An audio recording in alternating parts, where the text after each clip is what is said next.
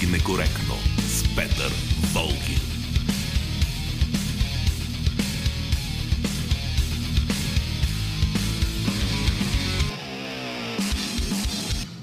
Здравейте, дойде времето за политически некоректно говорене по хоризонт.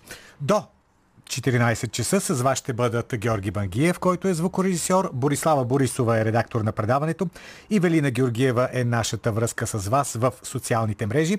Аз съм Петър Волгин. Днес ще говорим за различни неща. Чухте преди малко в новините, че президента насрочи парламентарните избори за 14 ноември. Тогава ще бъде и първия тур на президентските избори, а съвсем скоро ще бъде разпуснат и парламента, така че ще говорим за отиващия си парламент.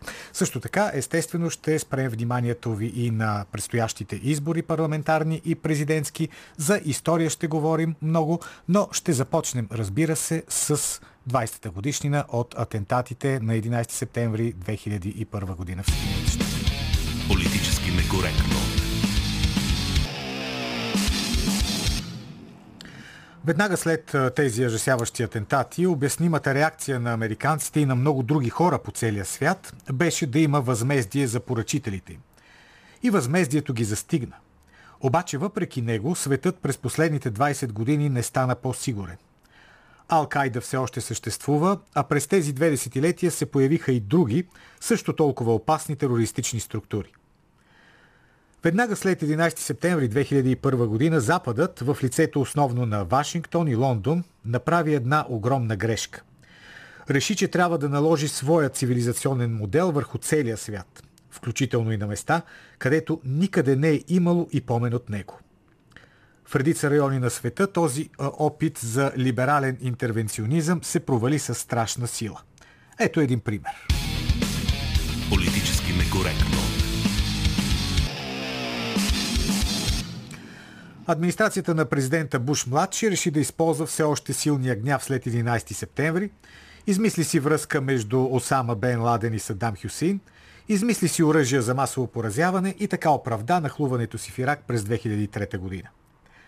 После пък американците и техните приятели почнаха да строят там демокрация, като междувременно не пропуснаха да сложат ръка върху огромните петролни богатства на тази държава. Няколко години по-късно, пак с оправданието да махнем кръвожадния диктатор, на демократично строителство или, казано по друг начин, на въздушни удари, беше подложена Либия. Муамар Кадафи, както и Садам Хюсин по-рано, беше ликвидиран, но Близкия изток не стана по-демократичен. Единственият резултат от тези цивилизационни напани, включително и в Сирия, беше раждането на страховити групировки като Ислямска държава, които в един момент заплашваха да наложат контрол на целия регион. Политически некоректно. Днес, 20 години след 11 септември 2001 година, е кристално ясно, че опитът да бъдат накарани хората в ислямския свят да вярват в ценностите на либералната демокрация тотално се провали. Изключително лесният начин, по който талибаните си върнаха властта в Афганистан е най-доброто доказателство за това – Видя се, че в момента, в който американците само обявят, че са готови да се изтеглят, цялата местна демократична фасада рухва, а афганистанските либерали тичат да хванат последния американски самолет. И това се случва след като 20 години хората там бяха обучавани на демокрация, либерализъм, мултикултурализъм, джендърно равенство и изобщо на всички онези модерни неща, за които се смята, че носят просперитет и щастие и за които се смята, че всички желаят. Отделно бяха хвърлени милиарди долари за обучението на либерално-демократичната афганистанска армия. И същата тази армия се разтвори в афганистанските пясъци даже преди нейните западни покровители да са си качили багажа на самолетите. Политически некоректно. Сега на власт в Кабул са талибаните и това, без значение харесва ли ни или не – изглежда много по-логично, отколкото управлението на предишни марионетни правителства на Запада. Ясно е също така, че много по-добре е Афганистан да бъде контролиран от талибаните, отколкото от организации като Ислямска държава. И това го знаят най-добре именно във Вашингтон. Контактите между представителите на американския политически елит и талибаните са отдавна установени. Миналия месец ние просто видяхме резултата от техните договорки. Талибаните, за разлика от организации като Ал-Кайда или ИДИЛ, не желаят да превръщат целия свят в халифат. Те се интересуват от ставащото в собствената им държава. Политически некоректно. От този подход могат да се получат мнозина и най-вече такива, които минават за много умни. Няма никакъв смисъл да се опитваш да налагаш собствения си цивилизационен модел върху целия свят. Без значение как ще наречеш модела либерално-демократичен или ислямска теокрация, той може да съществува само там, където е възникнал. Опитът за прилагането му в други държави, които имат съвършенно различни истории и култура, най-често завършват с оглушителен провал. Такива опити водят до човешки жертви, страдания и също така загуба на огромни количества пари, които биха могли да се използват с несравнимо по-голяма полза. Ако транснационалните политико-финансови елити разберат това и не се опитват да налагат своите идеи навсякъде, светът наистина може да стане по-сигурен. Политически некоректно. Ще говорим, разбира се, и за това по-нататък в предаването. Ще говорим и за българските актуалности, а имаме и една анкета в социалните мрежи, в Facebook, в Twitter, в Instagram, Skype. Въпросът на нашата анкета е как оценявате работата на отиващия си парламент? Отговор А – добра, отговор Б – лоша. Спокойно, може сега да ходите и да гласувате там. Политически некоректно. Започваме сега да обсъждаме нещата, вътрешно-политическите актуалности. Наш събеседник в политически некоректно е Георги Кадиев, лидер на партията Нормална държава и депутат от парламентарната група на БСП за България. Добре дошли. Добре заведели. Чухте преди малко, че президентът обяви датата за парламентарните избори на 14 ноември. А, това добра дата ли е за вашата политическа сила? Според нас е най-смислената дата, защото е президентски заедно с парламентарни на първи тур, а, ще спести пари и ще вдигне избирателната активност. Малко е м- по-скоро негативна за президента, защото има известна опасност кампанията за президент да се загуби в кампанията за парламентарни избори. Но така или иначе той го е преценил. Предполагам, че е претеглял всички плюсове и минуси. За нас е по-скоро плюс. А, появиха се едни съобщения тези дни, вие може би може да кажете нещо повече, че има възможност БСП да издигне отделен кандидат, ако нещо с Радев настъпят някакви сложни взаимоотношения. Мислите ли, че това е възможно? Това е въпрос, който трябва да зададете на БСП. Безспорно, но понеже вие да, в тяхната парламентарна Аз група. поне не съм чул за такова нещо и мисля, че след като има подкрепа изразена към президента, би трябвало да си държим на думата и да вървим в тази посока. Не мисля, че в момента някакво разбутване на, на лодката, така да се каже, е от полза за когото и да е. Още повече, ето имате обявена дата за избори, имате приключил на практика парламент, може би още едно заседание – имате работа, която е свършена и имаме какво да отчетем за тези два месеца. Нямаме от какво да се страхуваме. Отиваме на избори. Тези, тези как да ги нарека, слухове, вървят може би защото те са свързани с новия проект, за който се говори на служебните министри Петков и Василев и също така с което се говори, че той ще бъде под патронажа на Румен Радев. И тогава сигурно някой среди в БСП си каже, чакай сега, той защо е патрон на друг политически проект, като ние сме го издигнали?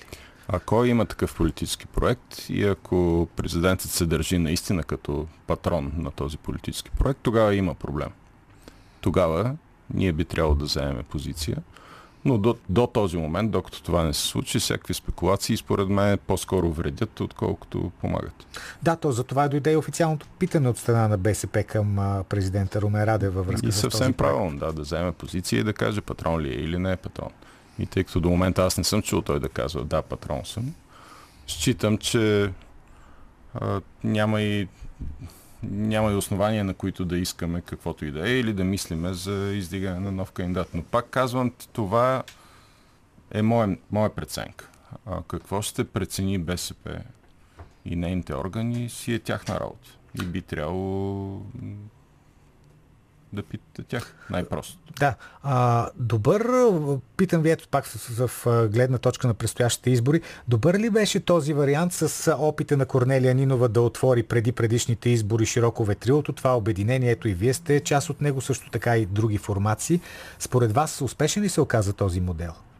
Ако гледаме от гледна точка на, на резултата, а, имаше намаление на резултата, съответно и по-малък брой народни представители. Разбира се, много обяснения за това нещо, но не мисля, че обяснението е в разширяване на формата. За мен това беше положително и трябва да се върви в тази посока. Още повече разширяване, още повече привличане на ляв електорат, защото виждате в дясно какво се случва. Там а, а, може би ще се появи още един нов играч, тази партия, за която говорихте, около Кирил Петков и Асен Василев.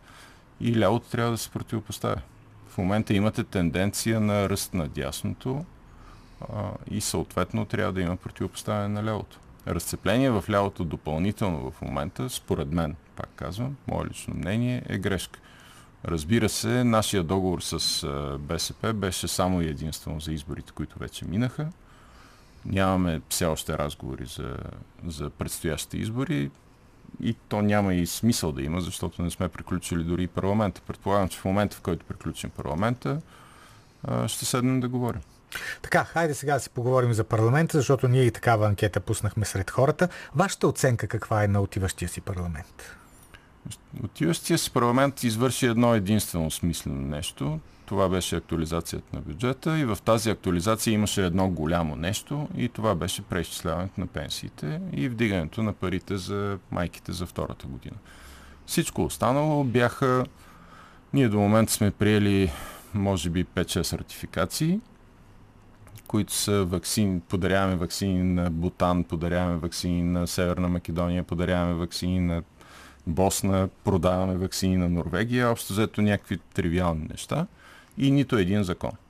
Единственият закон, който единствените три закона, всъщност три бюджета, които приехме, бяха на Държавното обществено осигуряване, на Здравната каса и вчера вече и държавния бюджет. Аз лично съм доволен от това, което свършихме по отношение на държавния бюджет. Разбира се, ние като политическа формация, коалиция БСП за България, имахме предложение за преизчисляване на пенсиите от 1 октомври, а не от 1... В крайна сметка стана другото. Ами стана другото, защото според мен служебното правителство допусна грешка. Те излязоха с версия, че пари няма и ще взривим бюджет. Ставаше въпрос за 455 милиона лева, които са средно по 64 лева на пенсионер, да се дадат допълнително, дали да се дадат 3 месеца по-рано или 3 месеца по-късно.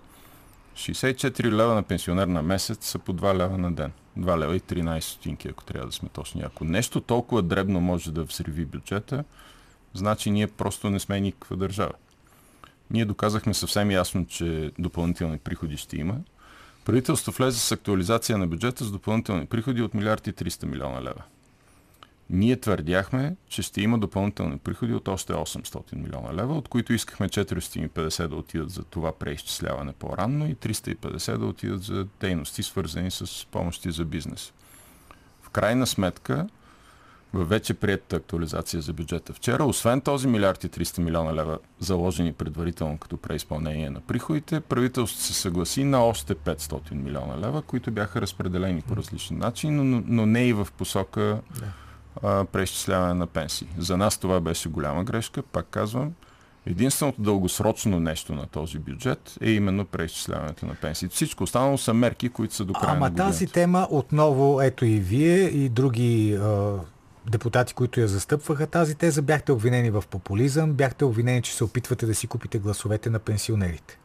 Бяхме обвинени, че се опитваме да купуваме гласове. Да, това обвинение дойде от председателя на бюджетна комисия. Ако някой си мисли, че с 2 лева на глас, на, извинявам се, на пенсионер на ден може да си купи гласове, значи подценява тези хора просто. Бяхме обвинени, че ще срутим държавния бюджет. Както виждате, а, с вчерашната актуализация, дори и правителство призна, че е имало тези пари, за които говорим. Бяхме обвинени, че ще увеличиме външния дълг бяхме обвинени, че ще увеличим дефицит. Нито едно от тези неща не е вярно. Всичко, което а, казахме, че ще има допълнително като приходи, а ние казахме, че увеличението, актуализацията на пенсиите ще дойде само и единствено от преизпълнение на приходи, а, беше прието в крайна сметка.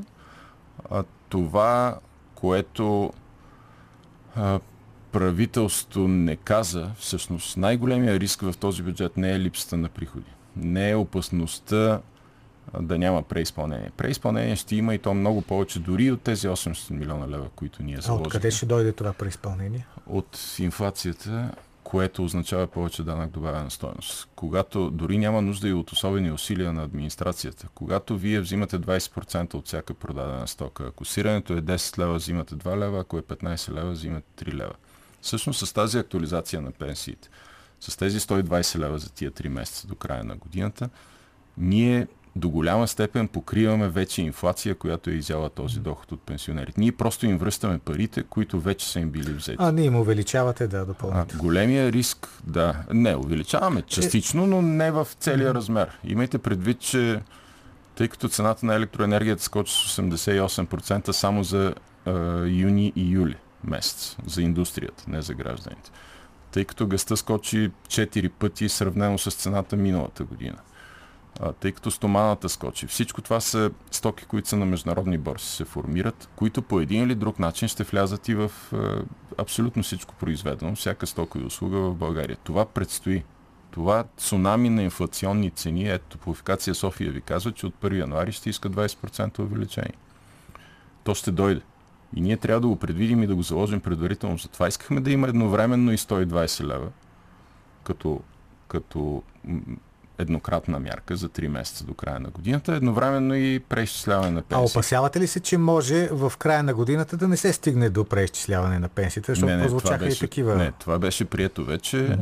А, приехме го умишлено да започне с дата 25 декември, за да влезе в тази, тъй като актуализация на бюджета за тази година означава мерки, които са за тази година. Малко заобиколихме правилата, ако трябва да съм честен. Тези мерки започват на 25 декември и продължават, докато някое правителство и някой парламент преценят, че няма нужда от тях. Имайте предвид, че последното преизчисляване е 2008 година. Така че това, че направихме преизчисляване сега, е единствената мярка дългосрочна, която прие този парламент. Големия риск, връщам се към този бюджет, не е липсата на преизпълнение на приходите. Големият риск е вероятността плана за а, стабилност и възстановяване да не бъде внесен в Европейската комисия, да не бъде прият, а в него има една така наречена 13% на авансова вноска, която е заложена в тази годишния бюджет и тя е от милиард и 600 милиона лева. Има риск този милиард и 600 милиона лева да не постъпят тази година Е, в до, до, бюджет. до сега винаги беше казано, че тези пари си стоят и ни чакат и без значение ние кога ще внесем плана, те ще дойдат при Не, нас. ако не бъде прият плана от Европейската комисия, това изисква процедурно време.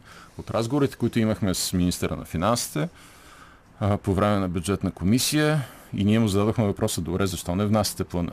Ами защото Брюксел иска това да е от редовно правителство. Добре, ама то няма редовно правителство. Ами тогава Брюксел иска поне да има санкция на парламента. Ами тогава защо не го внасяте в парламента? Ние сме го внесли в Комисия по европейски въпроси. И аз питах нашите представители в Комисия по европейски въпроси, разгледахте, разгледахте ли го, дадохте ли санкция? Те казаха, да, разгледахме го, само че никой не ни е искал никаква сан- санкция. В крайна сметка, и до момента не е ясно кой ще внесе този план. Сегашното служебно правителство, или ще чакат следващото служебно правителство, или ще чакат някаква санкция от парламента, може би следващия декември месец или ноември, което вече ще бъде късно, защото пък Европ... Европейската комисия изисква време за да го разгледа. Така че министра на финансите оцени риска за неполучаване на тези пари на 10% от разговорите, които те са имали с Европейската комисия. Според нас, от разговорите, които пък ние сме имали, риска е чувствително по-голям. Риска е по-скоро обратен. По-вероятно е да не ги получим, отколкото да ги получим. Ако не внесем тогава- максимално бързо този план. И дори да го внесем, той може да не бъде одобрен. Плана има... То не е някаква формалност просто да внесем един план. Той трябва да бъде разумен, смислен и да има мерки, които се приемат от Европейската комисия. В плана има един слон в стаята. Всичко останало са някакви нали, мерки за дигитализация, мерки за това, мерки за това, за, зелена економика, фотоволтаици, така, така, които ако станат хубаво, ако не станат, ще се оправим и без тях. Плана обаче има един много голям проблем и той се нарича Марица Изток. А, защото там се касае за 10 000 работни места, преки и за още десетки хиляди, да не кажа и над 100 хиляди, които са непреки около комплекса Марица Изток. Когато си в София на 200 км, тия неща не се усещат много. Но когато се отиде там, Стара Загора, аз съм народен Да. представител от Стара Загора в момента. А, Гълбово, Раднево, целият живот се върти около Марица Изток. Затваряне на Марица Изток означава буквално един призрачен регион. Така. В предварителния план на правителство беше предвидено да се направи газопарова централа на място на ТЕЦ Марица Изток 2, което към, на, в първото тримесечие на 2025 година. А, и инвестицията да бъде 30% от плана, 33%, една трета, 66% частна инвестиция, което има два проблема. Първият проблем е, че на практика по този начин затваряме минното производство, защото ако е на газ, съответно няма нужда от мините. А там е большинството от работните места. От тези 10 000, за които ви казах, около 7300 са в мините. А, а те произвеждат въглища само единствено за ТЕЦ Марица Изток 2, както и за двете американски централи, които са там. Втория проблем е а, това, че ако гъста също ще бъде възможна до 2030 година, тогава влизат едни нови регулации за нея, където има отежнения заради емисии и така нататък и нейната цена също става непродаваема. Това, което според нас трябва да се направи, е българското правителство и отдавна трябваше да бъде направено. Е българското правителство да отиде в Брюксел и да каже дата, на която ние ще затвориме комплекс. И тази дата да бъде достатъчно отдалечена. Както Германия го направи с закон 2020 година, август месец, прият, в който каза, ние ще затворим 2038.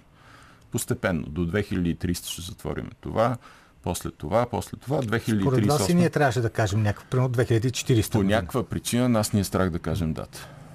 И като ни е страх да кажем дата, внасяме ето такива предложения, как ще минем първото три месече 2025 година, което пак повтаряме убийство за региона и за десетки хиляди работни места. И в момента текат едни конференции, едни срещи с едни екзотични идеи от типа как ще складираме емисиите, ще ги лавяме във въздуха, ще ги складираме, пък ще ги горим на температура от 6000 градуса. Прекрасни идеи, но всичко това са високи технологии, които са в много експериментален етап. Почти Тоест... никъде не работят. Единственото за нас логично, смислено, възможно решение е да се опитаме да отложим затварянето да видим, След да видим дали това ще стане. Сега, вие, господин Кадиев, сте били в различни парламенти. Този парламент по какво се отличаваше? Така като направите едно сравнение, в този последния парламент, кое беше най-отличителната му характеристика? Невъзможността да се стави правителство. До сега не съм бил в парламент, в който аз не съм бил в много парламенти и съм бил обикновено по за няколко месеца. 2005 година бях за 3 месеца, после станах заместник министър, после 2013 по времето на правителство Решарски беше парламента година и половина. Но както и да е, когато съм бил, винаги се е съставило правителство. Невъзможността да се състави правителство беше и е огромен проблем, защото ето за трети път ще караме българите на избори в рамките на 6 месеца, което никога не се е случило. Всички ли носят отговорност за тази невъзможност? Има такъв народ, носи най-голямата отговорност. В предния парламент, април, има такъв народ, дори не искаха да разговарят с никого. Макар, че седяха на 2 метра от другите политически партии, в случая от БСП. Сега поне разговаряме. А, някаква прогрес. крачка е направена. Да. А, абсолютно съм убеден, че в следващия парламент вече ще направим и коалиция. Не знам кои партии ще бъдат вътре, но вече ще има и готовност за коалиция. Само, че въпросът ми е защо толкова бавно трябва да се случва всичко? Защо трябва три парламента, за да стигнем до най-логичното и нормално решение? Когато имаш 65 гласа, ти не можеш да управляваш все едно си сам. Все едно имаш 165. Това се опита да направи ИТН. Ето ви правителство, ако искате подкрепяйте, ако не искате, оправите се. Това беше тяхното поведение. Според мен абсолютно деструктивно. А, имаше пълната възможност още април месец те да съставят правителство и тогава всички ще да ги подкрепят без някакви особени а, обструкции, само и само да разгради модела ГЕРБ. Защото народа и април месец и юли месец на изборите ни каза две неща. Първо, махнете ГЕРБ, второ, направете го заедно. А тази коалиция, според вас, бъдеща трябва да включва всички без ГЕРБ и ДПС, така ли? Това е нашето становище. Да, разбира се, не знам какъв ще бъде следващия може да влезе някой нов, но да. със сигурност не трябва да включва ГЕРБ и ДПС, да. Аз просто виждам как, как ГЕРБ започнаха да се окупитват. Виждам как вече поради големия си опит в процедурите в парламентарната зала, успяват понякога да саботират и самото парламентарно заседание, да го карат в, да го вкарат в тупик, в отлагане, в трудно приемане на текстове. За всичко това нещо сме си виновни ние. Те, разбира се, правят това, което ние им разрешаваме. То е като в футбол. Ако допуснеш противника в собственото си поле, вероятността да ти вкарат гол е много голяма. Затова трябва да го държиш до неговата врата. Ние просто пропуснахме да го държим да държим противника до неговата врата. Но тази липса на диалог беше характерна за много политически формации, включително Демократична България. Казаха в един момент, когато мандата отиде при вас, казах, а не, ние в правителство с мандат на БСП няма да участваме. Според мен беше е, глупост. Беше глупост, която те самите знаят, че е. Само, че е нещо, което са поели като ангажимент в предсрочните избори, в е, предизборната кампания и казаха, ами ние нямаме как да се откажем. Няма никакво значение в кой ще бъде мандат. Ако ние правиме едно и също, събираме се на една маса и се опитваме да съставим правителство, партии, които нямат 120 гласа. Всяка от тях взета по-отделно. на кой ще е мандат е техническо решение. И нашето становище през цялото време е било дайте да седнем на една маса и да преговаряме. Поставянето на предварителни условия затова казвам, че е глупост, защото това е предварително условие, което минира възможността за всякакъв успех. А от него няма никакво, никаква практическа полза. А защо БСП продължава да бъде възприемана от редицата тези протестни партии като партия на статуквото? И трябва да питате тях. За мен аз съм субективен, разбира се, защото съм част от, от този отбор, така да се каже. Но поведението винаги е било антистатукво. И ако някой е бил срещу правителство на ГЕРБ и срещу Бойко Борисов в предния парламент, където по-предния, 44-я, където ги нямаше нито Демократична България, нито има такъв народ, това е било БСП и коалиция БСП за България. А, според мен това е по-скоро някакъв... А, сега в средите на Демократична България, знаете, има доста стари партии, анти, анти червени, да ги наречеме, антикомунистически, там стигмата е доста голяма и за тези хора, за този тип електорат, идеята, че могат да влязат в коалиция с БСП е невъзможно. Поради поради тази причина те трябва да отправят послания към този електорат. За мен това е по-скоро кухи послания. Това искам да кажа, че от най-различни страни присъстваше тази недиалогичност, в която всички останали се обвиняват и не случайно се казва сега, че изборите ще ги спечели най-добре ще се представи тази политическа сила, която успее да обясни как другите са видовни за това, че не е съставено правителство. Ами, за съжаление, когато имате радикализация, на политическата обстановка, обикновено печелят партиите, които са най-радикални. Това е факт. Ние се опитваме да се държим конструктивно и бяхме най-конструктивните от всички. Опитваме се да водим диалог с всички, стискаме си езика зад зъбите, казано най-просто, въпреки че имаше обиди към нас от коя ли не е посока. А, примерно, при няколко дни Тошко Йорданов ми каза, че съм елементарен в едно изказване в парламента, което не аз, че ние сме елементарни, но аз го възприех като така като хвърлено към мене, тъй като моето изказване беше повод за това Но нещо. вие припомнихте, че сте внесли техния референдум в Ами да, и всъщност им зададох въпроса, когато внесох вашия референдум, не защото съм за или против мажоритарно гласуване или за или против един лев а, субсидия, а защото след като 3 милиона българи са се изказали на референдум, е нормално парламента да, да се произнесе, независимо как, но да си вземе решението. И тогава никой народен представител не искаше да го внесе и аз го внесох. Тогава не бях елементарен. Сега изведнъж станах елементарен, защото аз съм същия човек. Какво се промени в мен? А, ето такива неща изгарят мостове. По-диалогичен ли ще бъде следващия парламент? Кратък отговор. И зависи кой ще е в него. Мисля, че да. Мисля, че всички започнаха да поумняват и да озряват. Някакси а, станахме по-възрастни. Хайде така да го наречем. Израснахте. Да. Да. Много ви благодаря за този разговор. Георги Кадиев, депутат от парламентарната група на БСП за България. Политически некоректно. Вие сте сега на нашите телефони. Най-напред да ви прочета едно мнение от страницата ни политически некоректно във Фейсбук. В началото изглеждаше, че големия печеливши от сценката Орел Рак и Штука, която разиграха протестърите, ще са герб, пише Цветан Мангов, но май няма да излезе точно така. Дори и без нормално правителство, парламента прие популярни мерки, произведе въздух, който понапълни спихналите се партийни балони. А и проекта на служебните министри се задава със страшна сила. Така че новия триумф на ГЕРБ е силно съмнителен, а ако изборите са две в едно, разбрахме току-що, че ще са две в едно, се очаква и по-висока активност и плам от страна на суверена, казва господин Мънгов. Добър ден, заповядайте. Ало? Да, слушам ви. Добър ден, господин Волген. Аз мисля, че няма да бъде съставено правителство и след избирането на 47-ми парламент, защото конфигурацията ще бъде същата.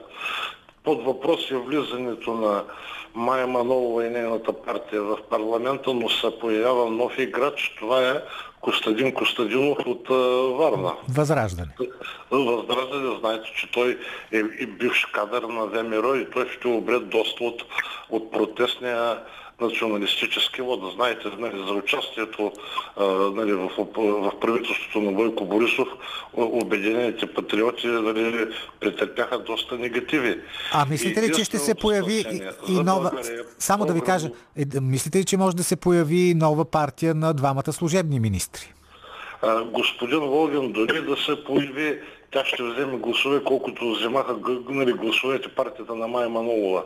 А-а. Въпросът е, че без големите партии, това са ГЕРБ, БСП, и Движението за права и свободи, понеже те казаха, че няма ли да правят нали, както беше Слави Трифонов, че няма да правят нали, правителство с, с старите партии, но без да. тях няма как да стане. Е, няма как. Ето виждате, българските турци са част от българския народ, така са и другите партии. Просто единственото спасение да се направи правителство, както беше в първите години на демокрация, дали правителството на Димитър Попов, да се направи правителство на националното спасение. Друг вариант за България няма. Всичко добро. Всичко добро и на вас. Добър ден. Дали Добър се ден, господин Волгин. Да, заповядайте. Мариан Димитров съм от Русе. Да. Господин Волгин, както винаги, по тъмни доби беше прият бюджета след корекцията на бюджета, но и бюджет така се приема. Актуализацията. Много, да, с много разправи и с така интересни моменти.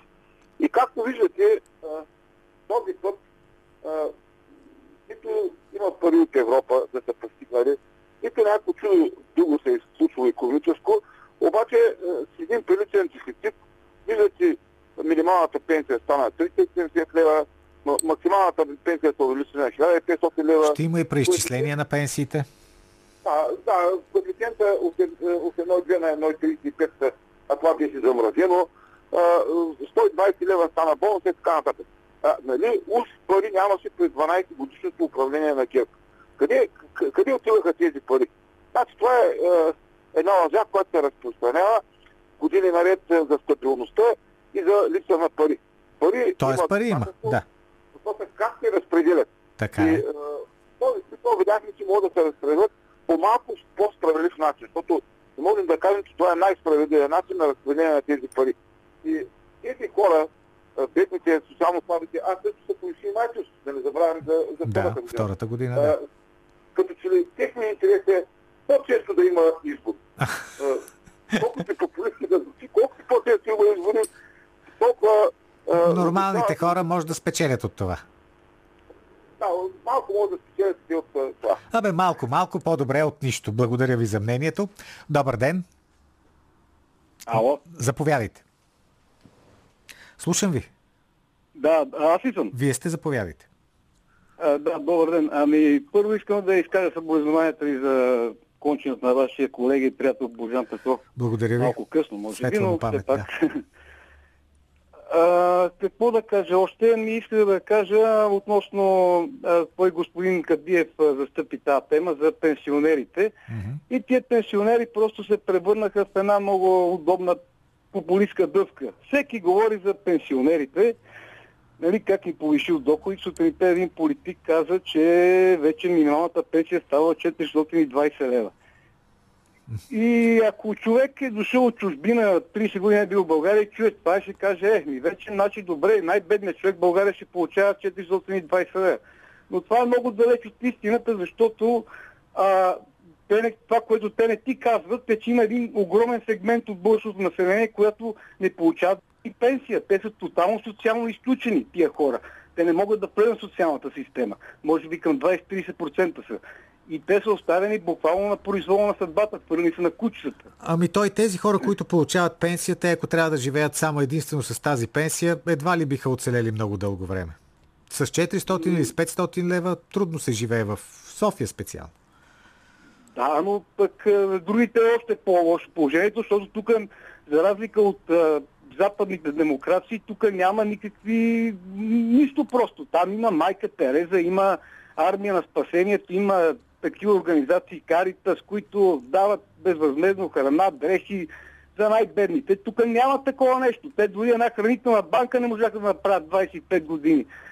А, вашата колежка Ирина Недева през зимата говори с а, директорът на хранителната банка, която каза, че те номинално съществуват, но не могат да работят, защото помещението, което имали, събирало само около 0,1% от дарената храна. Mm-hmm. Тоест, тя не работи де-факто. А кажете какво мислите вие за отиващия си парламент? Как оценявате неговата работа?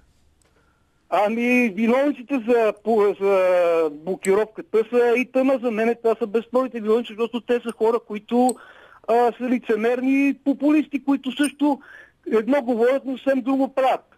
Те, ма, говор... всъщност, имаше една основна главна цел след 4 април, така на трите протестни партии.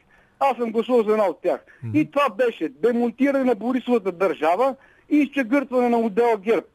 Какво се случи с тази голяма цел? Замете се, нека да изгуби се. И се почнаха едни крамоли, едни глупости да се говорят за което те си взимат заплатите. Обаче от това всичко той потърпеш народа. Еми сега ще видим. Да, сега ще видим народа как ще реагира на тези избори, които идват и да видим дали ще изпрати пък и други партии в следващия парламент. Благодаря ви. Добър ден. Добър ден, господин Волгин. Заповядайте. Много ми хареса вашата хипербола преди малко с песента за Олхата, която е една хубава песен, може би, но останала 3-метрова. Балхата, да, да. Ние си спомняме 60-те години Балхата на Битълс.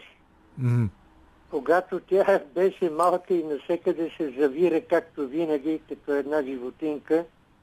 Но как стана такава за колко са 40 20, 60 години тая бълха да стане 3 метра?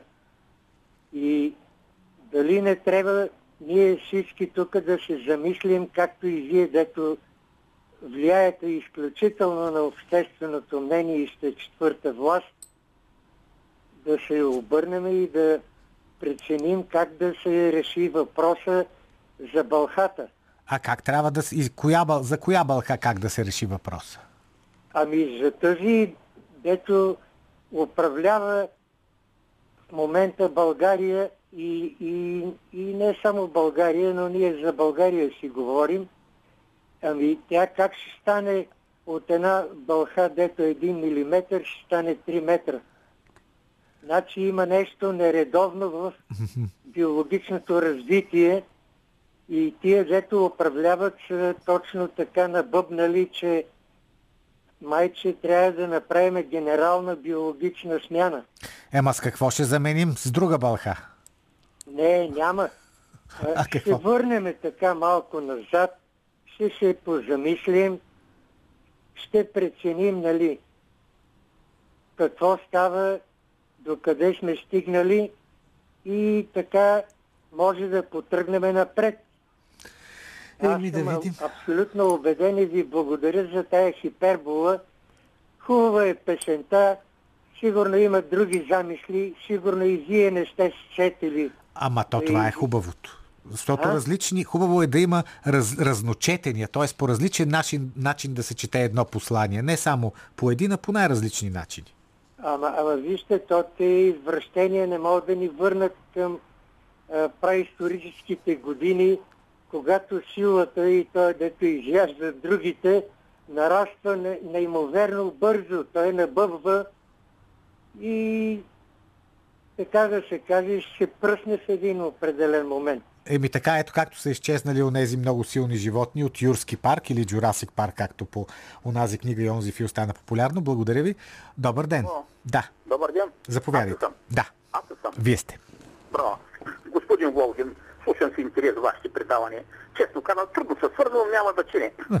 значи аз очаквах от Бойко да вземе да, да разпокъса тази мафия, няма значение, Клайкер, да направи едно разкритие на досиета, и да покаже верния път. Също за водача, лидер, нали се за да. лидери гласуваме, той да поведе народа. Mm-hmm. Нека си той подпука да играе с ай с тези антикарти. И защото БСП виж колко хитро от политическата власт, колко хитро положиха и взеха економическата власт, т.е. предприятието Лонова.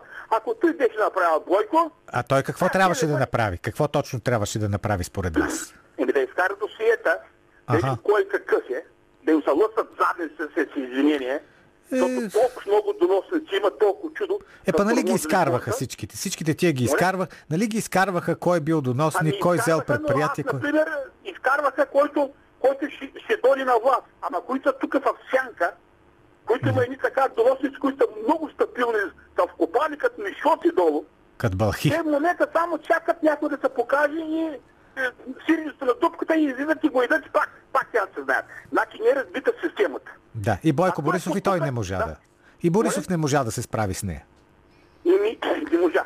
Не а можа. кой? Кой ще се справи? Май, май, то къде се явява Варна Лита, къде се ляга новата партия, ако той нещо направи. А... Защото то се оказа, дето на ВМРО, он е на, на военните, той беше той доносек. Ами той не може да неговите камъни, неговата глава, нали? Някак си, не, трябва да тръгне България, защото а... економиката се държи в много малко горе въртече. Е, е, така е. Ма то не само в България е така. То по цял свят економиката се държи от много малко хора. Благодаря ви. И още един слушател ще чуем. Добър ден. Ало. Да. А, аз мисля, че хората, които гласуваха за партията на Слави Трифонов. Ало? Да, да, слушам ви. Повече от половината не са гласували за Слави Трифонов. А е, това е един протестен вод, който искаха да свалят режима на Бойко Борисов и го направиха. Mm-hmm. Мисля, че в следващите избори всички ще разберат, че а, Бойко Борисов и неговите сбарканяци, според думите на Сашо Диков, не са способни да управляват България, а ще докарат в криза и той ще отиде някъде на третото место. Неговата работа е прилична малко на Дон Кихот. От успехите в а, а, шоуто, което имаше, и то беше на световно ниво, те си въобразиха, че могат а, да управляват държавата, което не е работа за тях. А може би не са си въобразили, защото не се опитаха да управляват. Както Иван Костов ги наричаше, и ще си предложат услугите, но отговорността той трябва да я носи той. Но той не, нито образованието има, нито знанията да управлява България. Аз мисля, че ако стане така, те да спечелят, ще стане една такава катастрофа за България, е, че ня, не, не чута. Според Но, вас, кой, да стане. кой може да спечели? Кой ще спечели следващите избори? Следващите избори резултатите пак ще бъдат същите. Mm-hmm. Същите, каквито са и сега. Тоест пак Слави Благодаря Трифонов ще спечели, така ли? Добре, благодаря ви и аз за обаждането. Политически некоректно.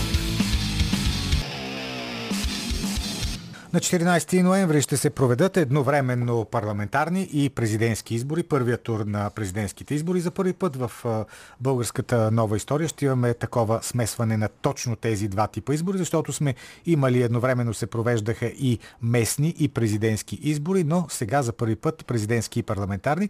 За това от тук насетне ще бъдат много коментарите, много анализите за това кой има полза от това те да са заедно, кой ще спечели, кой по-скоро би спечелил, кой по по-скоро би загубил. Но от тук сега започват, разбира се, и анализите за това какви трябва да са кандидатите, които отделните партии ще издигнат, защото до този момент имаме една единствена сериозна кандидатура. Това е на настоящия президент Румен Радев. Очакваме с нетърпение и другите големи политически играчи да издигнат своите кандидати, ако разбира се го направят. Слушаме коментара по темата на Калина Андролова.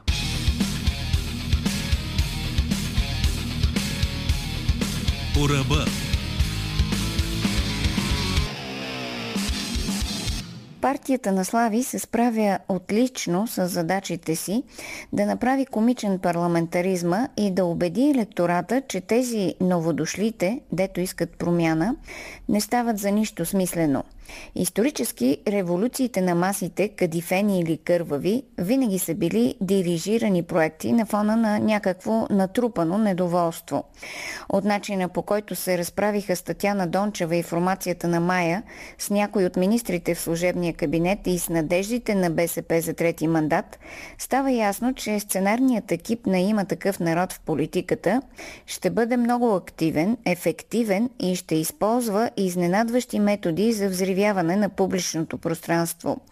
По принцип, когато конфликтите стават нетърпими, дори като спектакъл, се разпознава обичайно някакво задколисие. Нездравото влечение към конфликта винаги е ангажимент – Слави нищо не губи, той спечели повече отколкото очакваше, сега ще получи малко по-малко гласове на следващите избори, но ще се позиционира точно където искаше. Не като първи мандатоносител, а в центъра като неизбежен партньор за съставяне на кабинет от която и да е партия. Ключов момент за развръзката на политическата нестабилност в България са идващите президентски избори. Преизбирането или непреизбирането на Румен Радев ще даде два различни пътя на България. В момента повечето анализатори считат, че победата на Радев е напълно сигурна. Нека да разгледаме откъде Румен Радев би могъл да получи електорат. Той се надява да дръпне базовото ядро от БСП и както при първите избори да добави периферия от всички останали партии. Само, че на предишните избори той имаше профил на електоралните очаквания, а сега представлява добре познат и конкретизиран профил, който партизираният електорат ще има предвид при гласуването. Радев е обобщен образ на една морализираща конфликтност, която цели да предизвика реакция у избирателя, да заеме пространството, обичайно отредено за недоволство в главата на избирателя. Съвсем не е ясно как ще се отрази подкрепата на има такъв народ върху електоралния хоризонтал на Радев. Въпреки, че партията на Слави стана първа политическа сила на предишните избори, електоратът ти не е добре подреден, събран е ситуационно и е без появаща доктрина, освен тази да накажем всички, като се позабавляваме. Това не е партийно дисциплиниран електорат, който може да бъде насочван. Всъщност, дори партийният електорат не бива да се смята за част на армия. Партийният електорат не е като роти, батальони и прочие, които могат да бъдат пратени където има задача. Някои ръководители на партии у нас се убедиха в този факт за сметка на изборни провали – Например, Борисов доказа това с издигането на Цецка Цачева за кандидат, а Корнелия Нинова демонстрира, че когато системно конфликтира отвътре партията и чертае разделителни линии, една трета от електората на БСП отива за гъби, въпреки че е паметово свързан електорат. ДПС категорично заявиха, че няма да подкрепят Радев. Демократична България пък имат най-своенравния електорат, който в никакъв случай няма да гласува масово на балотажа за Радев. В най-добрия случай ДБ електоратът ще се раздвои между кандидата на ГЕРБ и Радев. Ако Борисов реши да издигне кандидатура съобразена повече с одобрението и от евроатлантическия вектор, отколкото с реалните и качества и възможности на вътрешния терен, надявайки се на имагинерна външна подкрепа, определено ще загуби изборите.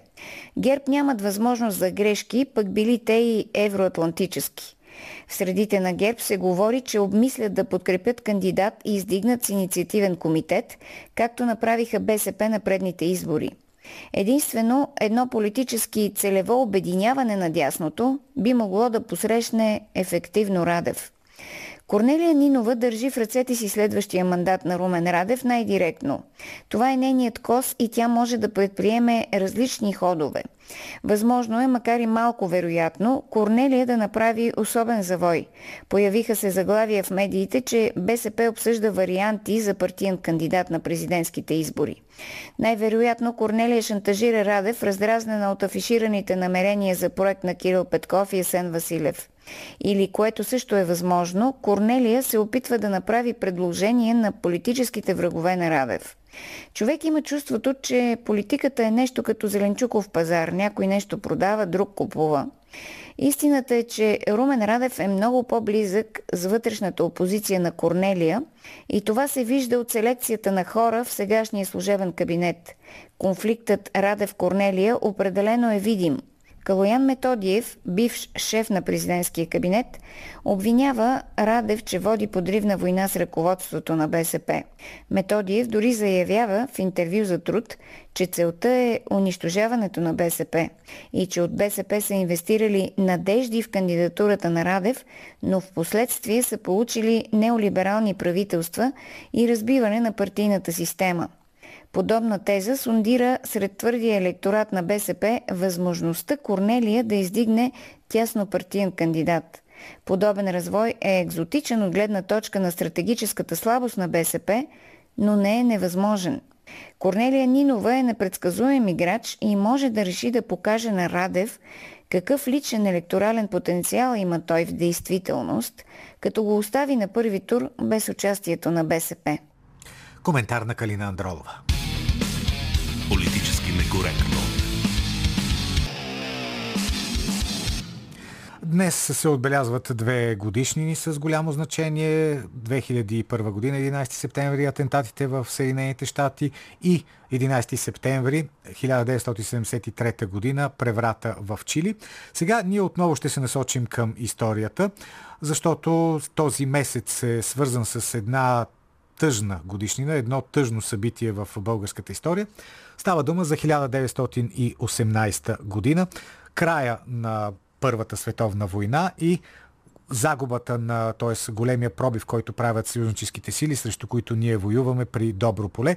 В резултат на този пробив бълга, голяма част от българските войници се насочват към София. Това е така нареченото войнишко възстание, за да потърсят сметка на тези, които са вкарали България в войната. Опитът да бъде завзета столицата и да бъде обявена република се проваля. Възстанието е смазано. Има много убити и от двете страни, и от войниците, които възстават, и от тези, които потушават възстанието възстанието. И всъщност можем да кажем, че това е началото на българската гражданска война през първата половина на 20-то столетие. Една гражданска война, която с наприливи и отливи върви няколко десетилетия. Имаме и в тази гражданска война септемврийското възстание, атентата в църквата Света неделя, белия терор, след това после партизанското движение, убийствата без съд и присъда след 9 септември 1944 година. Изобщо една много тъжна поредица от жертви. Жертви все българи, т.е. българи убиват българи и за това е хубаво да си припомняме откъде започва всичко. Слушаме Александър Сивилов. След края на историята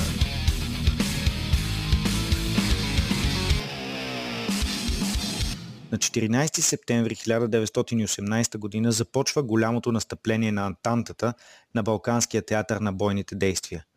Войските на французи, гърци и сърби превъзхождат българо-германските армии повече от два пъти. Това обаче не е най-страшното. Трагичното в този случай е липсата на адекватна реакция от командването. Германците са отдавна известени за офанзивата, а българските генерали се извиняват с липсата на автомобили и животни, за да насочат резерви към мястото на подготвеното нападение. Всъщност, пробивът при добро поле е краят на една предизвестена трагедия. След като страната ни е съсипана от разгрома в междусъюзническата война, ние имаме възможността да се опитаме да останем колкото може по-дълго извън водовъртежа на огромната човешка мелница на Първата световна. Тук се намесват амбициите на български елити управляващи. Цар Фердинанд желая страната да се обвържи с централните сили.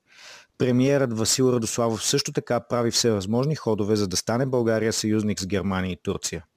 Ситуацията у нас е меко казано плачевна. Военните загуби от балканските войни са огромни. жертвите също. Економиката е съсипана не само поради факта, че цялото мъжко население е по бойните полета в продължение на години, но и поради огромните спекулации, направени от част от управляващите. На този фон трябва да споменем, че една голяма европейска държава като Испания остава извън Първата световна война и печели от това, че захранва и двете страни с продоволствие и други стоки. Много историци твърдят, че България просто няма как да остане безучастна заради своето геополитическо положение. Истината е, че въпреки изтощенията, армията ни към този момент е в състояние да гарантира неутралитет и сигурност на границите. Само амбициите на елита са причина страната отново да влезе в поредната месомелачка, а цената отново е платена от обикновените българи. Днес все по-често се говори за предатели в сраженията при добро поле, но рядко се споменава, че войниците са гладни, без достатъчно снаряди, без дрехи. Не е случайно, че бойният им дух е нисък. Въпреки това имаме примери на хора като поручик Стратия Мазгалов, които се бият до смърт. Поражението нанесено в битката при Добро поле показва голяма степен на некомпетентно командване. Германските ни съюзници не изпращат подкрепления, а българските командири също не правят нищо съществено. По-лесно е вината да бъде хвърлена върху обикновените войници. След пробива и началото на отстъплението, те се разбунтуват. В началото това са малки отряди, които постепенно се обединяват в две големи колонии и тръгват към вътрешността на страната. На 24 септември единият от отрядите превзема Кюстендил и арестува офицерите в разположената там главна квартира на действащата армия. На 26 септември в Радомир се събират между 4 и 5 хиляди възстанници, както и много войници, които просто отстъпват и се прибират към къщите си със своето оръжие. Според военновременните закони всички те са дезертьори и ги чака военно-полеви съд и разстрел. Ситуацията е толкова тежка, че по искане на военния министр генерал Савов от затвора са освободени водачите на Земеделския съюз Александър Стамбулийски и Райко Даскалов. Тъй като те са били в основата на антивоенното движение, правителството смята, че ще успеят да убедят бунтовниците да прекратят възстанието.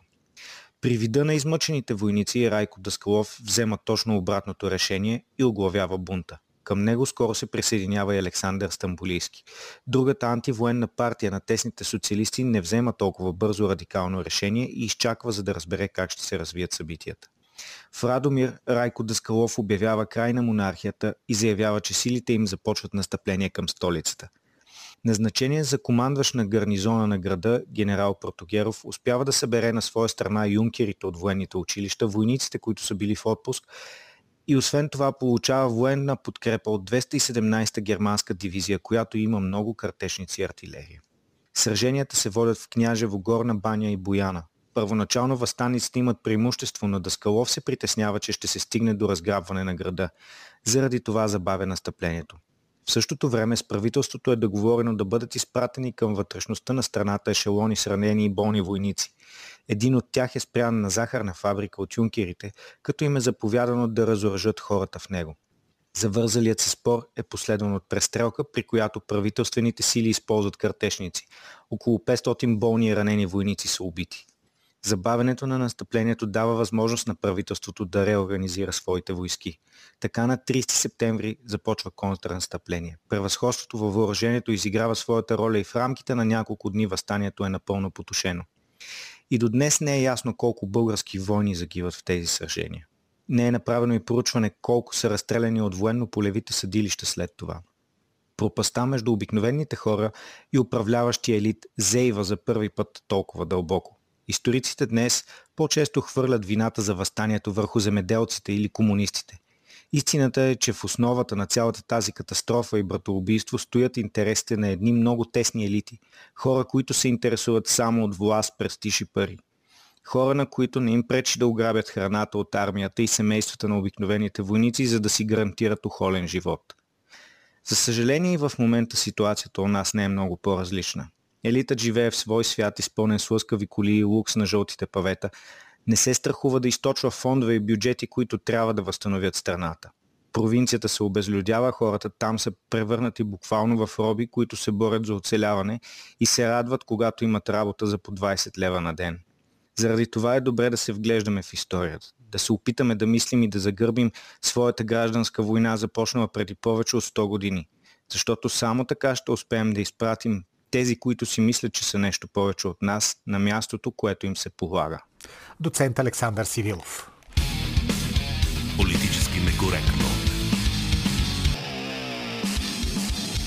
Ивелина Георгиева е готова с обобщението на резултатите от анкетата. Въпросът, който ви зададохме днес, беше за работата на парламента.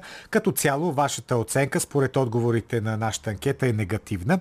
69% от гласувалите във Фейсбук, 77% от тези в Инстаграм и 20% от тези в Twitter са определили, не, Twitter го сбърках, 75% от тези в Twitter са определили работата на 46-то Народно събрание като лоша. Едва около 20, 25% от вас оценяват положително свършеното от парламента. Политически некоректно. Днешното ни предаване завършва. Утре отново ще има политически некоректно. Започва в 12.20. Водеща е Силвия Великова.